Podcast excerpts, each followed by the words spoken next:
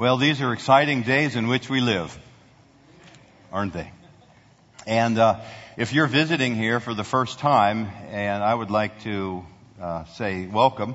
My name is uh, Pastor Steve, and I'm glad that you're here with us. Uh, and uh, just one family note: today at 4 p.m. we will have the celebration um, of the homecoming and the resurrection of uh, Ed Pitts. so. Uh, we uh, had the interment yesterday, uh, but we will celebrate and remember uh, a very godly and good man who had a kingdom heart.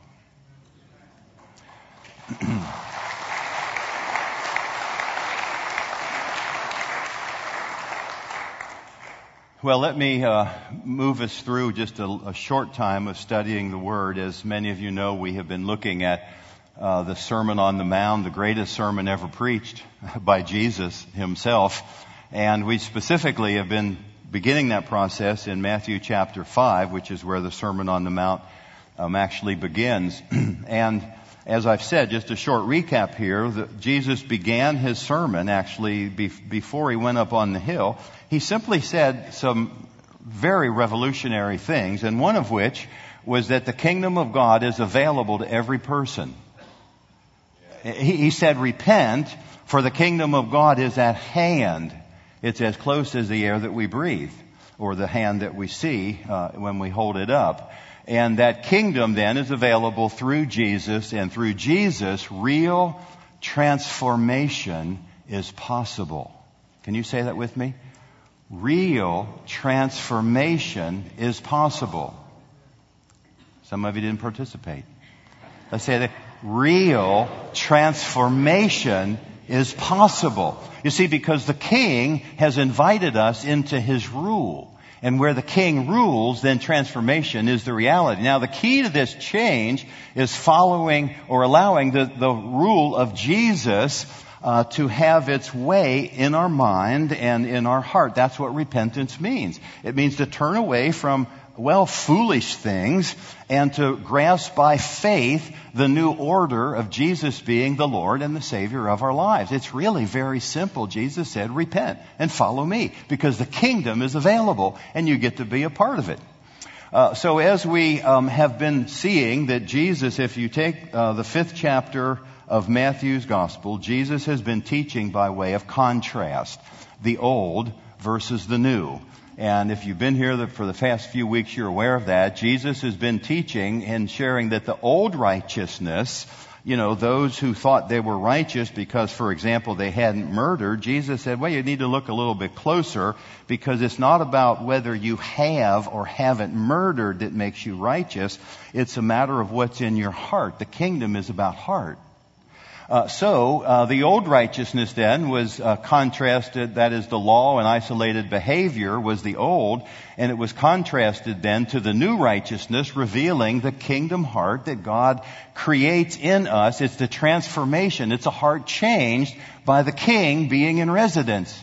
Remember that old song? You know uh, what's that? Say it again. Joy is the flag that flies on the castle of my heart when the king is in residence there. I remembered. You see, that's the point. When the king is in residence, then certain aspects of his domain begin to come out of our lives. And that's what Jesus has been teaching here in the Sermon on the Mount. And the first contrast, if you will remember, was about murder. You've heard it said in times of old, don't murder. But I say to you, whoever is angry and has contempt and uses evil words to slaughter and destroy other human beings, has, you've already committed murder. So Jesus is pressing the issue about the kingdom into where he wanted us to understand its reign, its rule, its region uh, is is the area of our heart. And then he said not only murder, uh, but adultery. You've heard it said, "Don't commit adultery."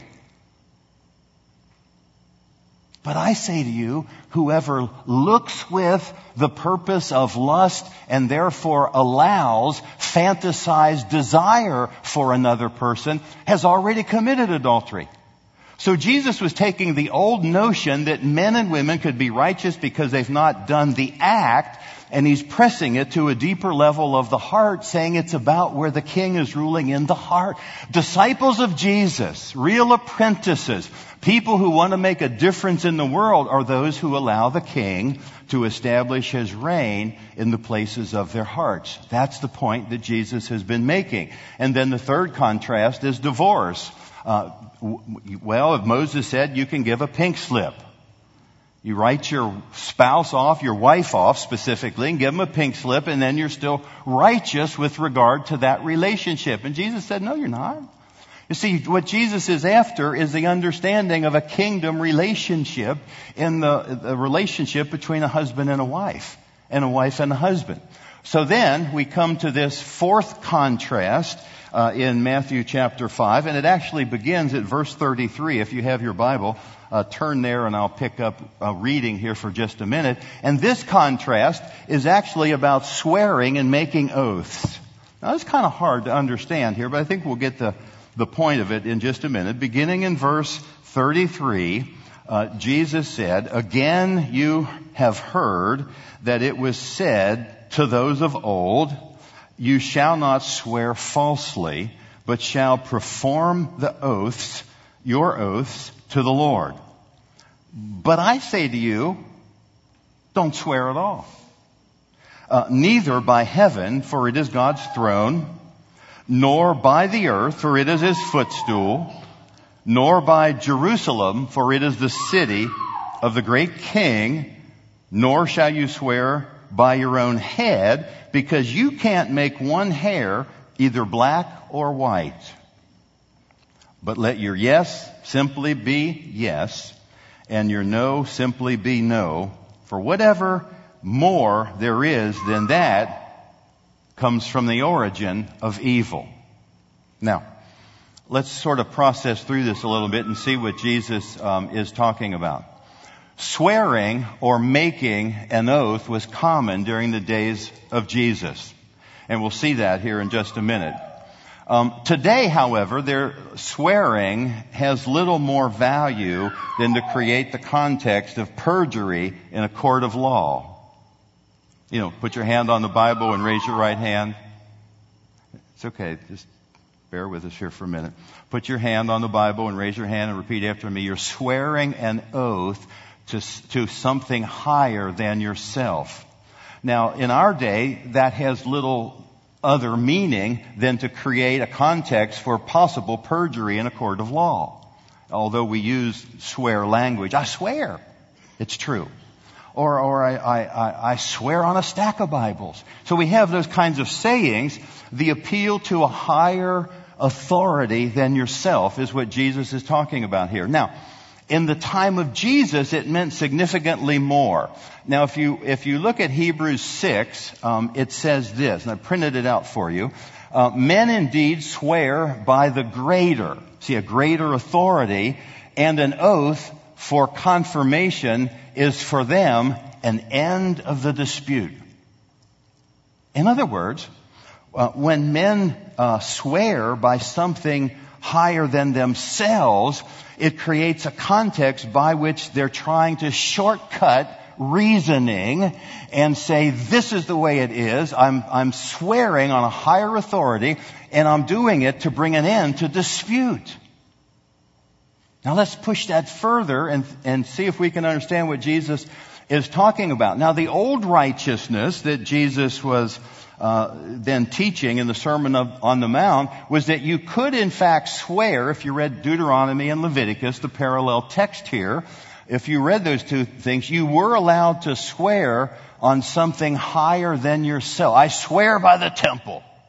I swear by the God of heaven. I swear by something higher than yourself. You could do that, but the scripture said just don't do it foolishly or in vain foolishly or falsely. What does it mean to swear falsely or foolishly? It means you're swearing something just to get your will.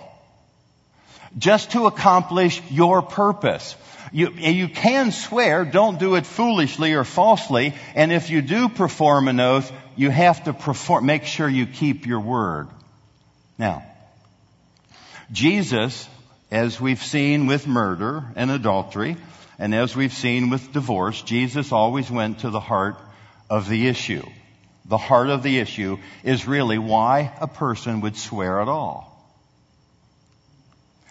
To impress other people. Uh, with our sincerity and our reliability in order to get our way.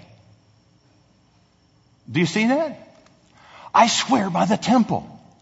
Now, we swear to something higher than ourselves because we're so convinced that we understand and we want it our way that we attribute what we're saying, the, the, the validity of what we are saying, we're giving it authenticity and impact by swearing to a higher um, authority than yourself in order to get our own way. Now, in other words, swearing is a device of manipulation and control designed to override the judgment and the will of another person in order to get them to do what we want.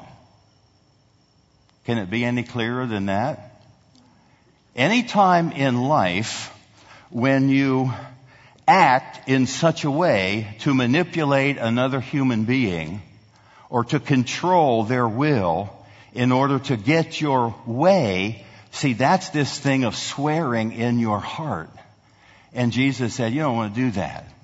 Uh, so this, in order to get our own way, is the key point here. Now, Jesus, when he was teaching here in uh, those who are on the hill, he he reminds them who we are. The kingdom is available, and you're invited into relationship with me. And therefore, he reminds us that we are first of all disciples. And church, I would remind you that if you're a follower of Jesus, first of all, you are a disciple of Jesus one being disciplined and a learner of what the king says, because Jesus wants us not just to understand information, but to have a heart transformation and walk in this way.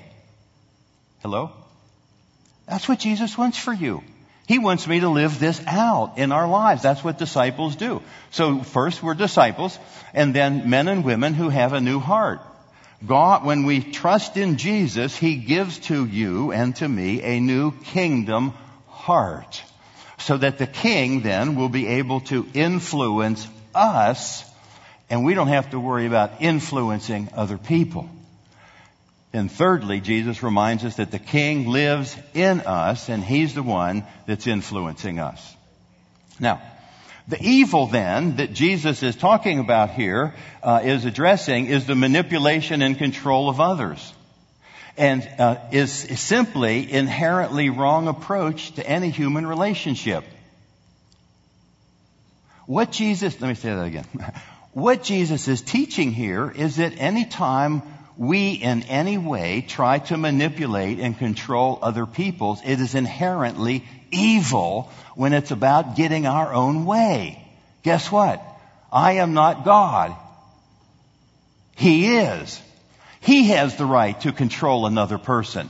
And when human beings try to manipulate and control and influence out of their flesh, it always comes from evil. And therefore, Jesus uh, said, uh, swearing, manipulating, and controlling others, just don't do it. That's what verse uh, 34 actually says. Uh, don't swear at all. Uh, don't swear by heaven, because heaven is God's throne. He made the firmament. God made heaven. And don't swear by the earth because it's his footstool. It's God's domain. And then thirdly, don't swear by Jerusalem because it's the city of the great king. Now all Jesus is doing here is he's looking at those things that men and women swear by. I swear by heaven. I swear by the firmness of earth. I swear by Jerusalem. I swear by uh, even your own head. And Jesus said, no, you can't even make one, you can't make one hair on your head change color. Why would you therefore swear by it? We have another individual. We have another person. We have another dynamic and power that is in, alive within us who alone changes a man or a woman. And what Jesus is opting for here is transparent communication as we love God and love other people so that God can work in their lives the same way He has worked in ours. So Jesus said in verse 37 then simply let your yes be yes. What's hard about that? And let your no simply be No. For anything beyond that actually comes from evil. So, all of us have been manipulated and attempted to be controlled by other people in our lives, or we have seen it done, or we have done it ourselves. You understand? That's what Jesus was talking about. The kingdom of God is where God rules and we don't get to rule. It's where we desire His will to be done rather than my will. Do you know my will is sometimes faulty? My understanding is sometimes incorrect. In fact, I remember the prophet Isaiah saying, your ways aren't like my ways. Your thoughts aren't my thoughts. You don't need to control other people to what you think is God's highest and best for them.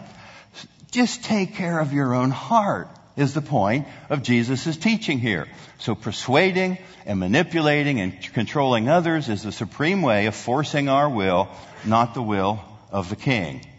Now this hits folk hard because we're humans and we think we know what is best for each other. Uh, however, in teaching his disciples, Jesus in the next chapter, uh, you remember, pray like this, Our Father who art in heaven, hallowed be thy name, thy kingdom come. Oh, thy will be done. See, that's different than my will. My will means I know what's best for Tim, for example. And I'm going to try to pressure him and maybe even in my flesh coerce him or, or, or manipulate him to doing what I think is right. No, the disciple of Jesus the apprentice of Jesus who wants to walk in the truth of God's Word and in His power simply recognizes that God is able to change another person's heart. He's demonstrated that by changing our own. Uh, so that this teaching, uh, let your will be done on earth as it is in heaven. Your will then is the point of Jesus' teaching on the kingdom here. But you know what? If we're real honest, that's the stuff that we really struggle with as people. Hello? Aren't we? Doesn't it? Isn't that the stuff? I mean, I know what my will is. And I'm pretty good at speaking about my will. Jesus said, you know what, Steve? I have a will that's bigger than yours. I have a kingdom that's much bigger than your kingdom. I have a way of drawing people into my kingdom that so transcends your understanding of the kingdom. Why don't you let me do that? Is that a message for anybody here this morning? Now, all we do and all we say should simply be a transparent affirmation um, of our love for God and our love for other people, leaving everything else up to God. Wouldn't the world be an awesome place if that were true for everybody? If everything we said and everything we did was a transparent reflection of my love for God and my love for other people, I don't have to straighten them out and I don't have to fix them. And by the way, I can't do either anyway. But sure, I do try once in a while. Now, so let me give you some contemporary applications. These, these you know, I'm just going to put some things out there and let you sort of graze on it and see what you think. The first one is, um, sometimes in the church there are prophetic gifts. That they are real, they are legitimate, they are in fact from God.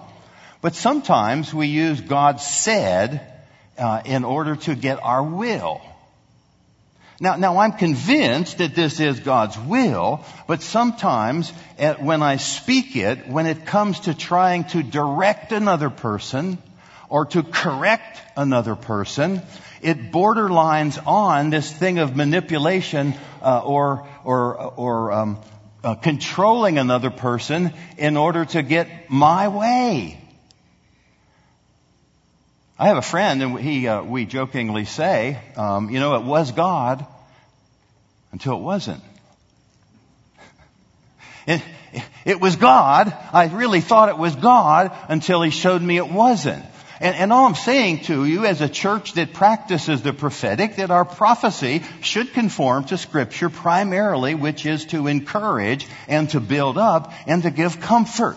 When people prophesy out of, out of their own God said and it's directional and correctional, everybody goes, Ugh, I feel like I just got puked on. Now why is that? uh, sorry for the crassness. That is, that is simply, uh, we know in our spirit that it has come from the flesh and there's, you know, or, or the newspaper or what's going on and somehow this is God and you've got to do it and guess what? Sometimes it just isn't. So I offer that as one application to this notion that we don't have to control or manipulate or try to speak what we think is God's like we have a corner on the market. No, God's got a corner on that market. Now that isn't to say you shouldn't prophesy. But it is to say you need to be careful that it doesn't come out of your own stuff. Don't swear by your own head. By heaven, by earth, or anywhere else. Now the second application we're going to see in the next chapter, and that is just charitable giving. We'll end with a couple real quickies here. Charitable giving. Jesus said in Matthew 6, uh, don't um, do your charitable giving in order to be seen. So that would be an example of trying to um, gain a better opinion of myself because look how generous I am. Jesus said, no, don't let your left hand know what your right hand is doing. And what he meant by that is you don't have to um, uh, give people a try to gain a good impression of yourself by tooting your own uh, horn, so to speak. So charitable giving might be a way to draw attention to yourself or manipulate other people to having a good opinion of you. And the third one just came to me, and that is people who withhold their tithe. Because they're just, I don't know, it's not going their way. Now do you see the application here? The tithe belongs to God. It was not uh, uh, turned, overturned in the New Testament. In fact, Jesus said to the, the, the Pharisees and the Sadducees, you tithe of your mint and cumin and your dill. Your spices. If you have you know, five ounces of, of a spice, you'll carve out one ounce and give it away. That you should do without neglecting the weightier things of the law. Of like loving and being merciful, treating people with kindness and respect, you know, not, uh, giving your wives pink slips and sending them. I see that's what he was talking about here. So sometimes people can actually go, you know what? I'm not giving my money because, because um, I don't like the color of the carpet. Now that's kind of, you know, foolish. We get over it. Uh, I don't, I don't like the kind of music they're playing. I don't like the time of the service. Do you hear what I'm saying? See, I take what is legitimately God's and I control it in order to get my way. That's what Jesus is teaching about. He said, don't do that. Don't swear. Don't make an oath. Don't try to control. Don't try to manipulate in order to build a good opinion of yourself or to have, um, or to have uh, your own way. So the kingdom of God then, Jesus is saying, is now available to everyone. Isn't that good news? Everyone the kingdom is available. Everything we are and everything we do is an issue of the heart, the kingdom heart that Jesus has given to us, His people. That's the point of the Sermon on the Mount so far. Now the disciple of Jesus is a committed learner, as I have said. And let me say a couple of things. A committed learner understands, as a disciple of the King, we begin to understand that what Jesus is interested in is in our overcoming anger, contempt, and evil words toward other people. Not simply because we didn't murder. See, as disciples of Jesus, He is interested in effectively, us effectively dealing with our fantasized desire and our lust for people and things, not simply have I not done the physical act. And likewise, when it comes to divorce, Jesus said, uh, a, a disciple, a learner is committed to to not this, to doing away with this pink slip mentality. And what he's, what's he meaning there? Your relationship ought to reflect the fact that the king is influencing each of your hearts. That's the point of the contrast that Jesus is doing. Uh, and then finally, the disciple, the learner, the person who really want, who wants to be authentic, as a learner and follower of Jesus then renounces all forms of manipulation and control because God says just honor people and love them. What would it be like if all of the people that I wanted to straighten out, I simply just loved them. And, and you know what I'm saying? Now, now, now multiply that by three or four hundred people. What would it be like if we simply said, God, you're big enough to change their heart? After all, your word says the heart of the king is in the hand of the Lord, and he turns it whithersoever he wants. Why do I think that I have to turn people's hearts to anything? The king's big enough to do that. Now, we come then to the feast of communion, which will be the last thing that we do today. The feast is a celebration of remembrance. I would encourage you to remember, therefore, a couple things. Number one is that we are connected to the King by virtue of Him having given us a new kingdom heart. Secondly, we are direct beneficiaries of all that Jesus has already accomplished on the cross. Jesus paid it all. Isn't that good? You don't have to pay anything else. You don't have to beat yourself or get a little whip. You know, you know, Jesus really did pay it all. And when we recognize that when we come, He's the King, He's given us the heart, He's accomplished everything, He sets us free. Thirdly, Jesus died for us. He paid the penalty for our sin. Jesus paid it. Isn't that good? You don't have anything in your pocket or in your bank account that could do anything by which of changing that sin relationship with God except what we sung about this morning. Oh, the blood of Jesus makes me white as snow. And then remember that Jesus died as us, meaning when he died, you died, we are now dead to sin. That means we can be free from it. That's what it means.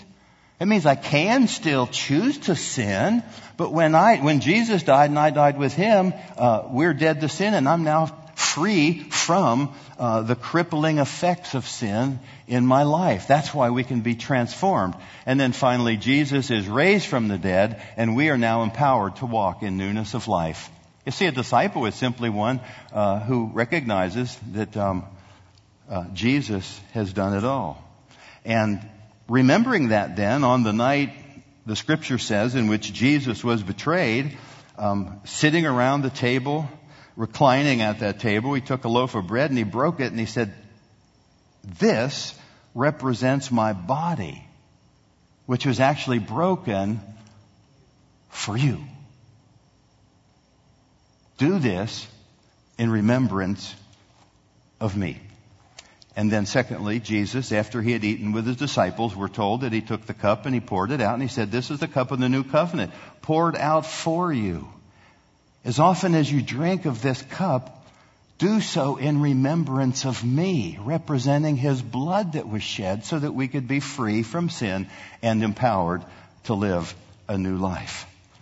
Let's pray together, shall we? Elders, would you come? Jim, would you join me? And Father, we set these natural elements apart for your holy service. Today, Lord, as we come, let this not simply be a perfunctory ritual.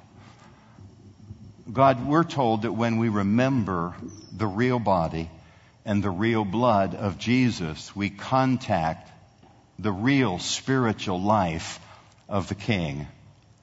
Lord, would you, by your Holy Spirit, work in our hearts this morning to accomplish the establishment of your kingdom, your domain in our attitudes, in our hearts, God, through what we speak, um, through what we do, so that you alone would receive all of the glory.